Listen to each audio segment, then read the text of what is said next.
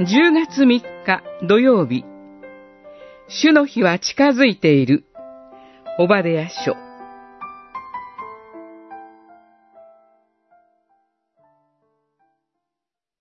主の日は、すべての国に近づいている。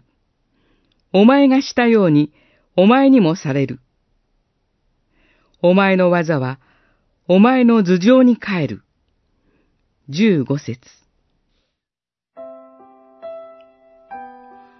オバデヤ書は、旧約聖書の中で最も短い書です。神は、オバデヤを通して、エドムが滅びると宣告されます。エドムは、エサウの子孫で、ヤコブ、イスラエルの兄弟であり、視界の南にある国です。けれども、山岳地帯にあって、難攻不落の要塞に住んでいたため、誰も私を攻略できはしないと、傲慢になっていました。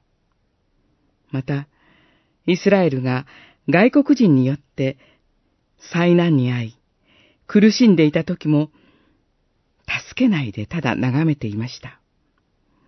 そればかりか、不幸を喜んでもいたのです。傍観は罪に加担するのと同じです。そのようなエドムに対して、お前を引き下ろすと、さらに、主の日はすべての国に近づいている。お前がしたように、お前にもされる、と言われます。神は、エドムだけでなく、高慢な国々を裁き、イスラエルを回復されます。神は苦しむイスラエルを放っておかれません。この約束は私たちにも与えられています。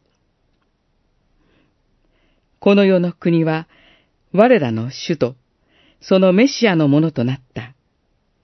主はよよ限りなく統治される。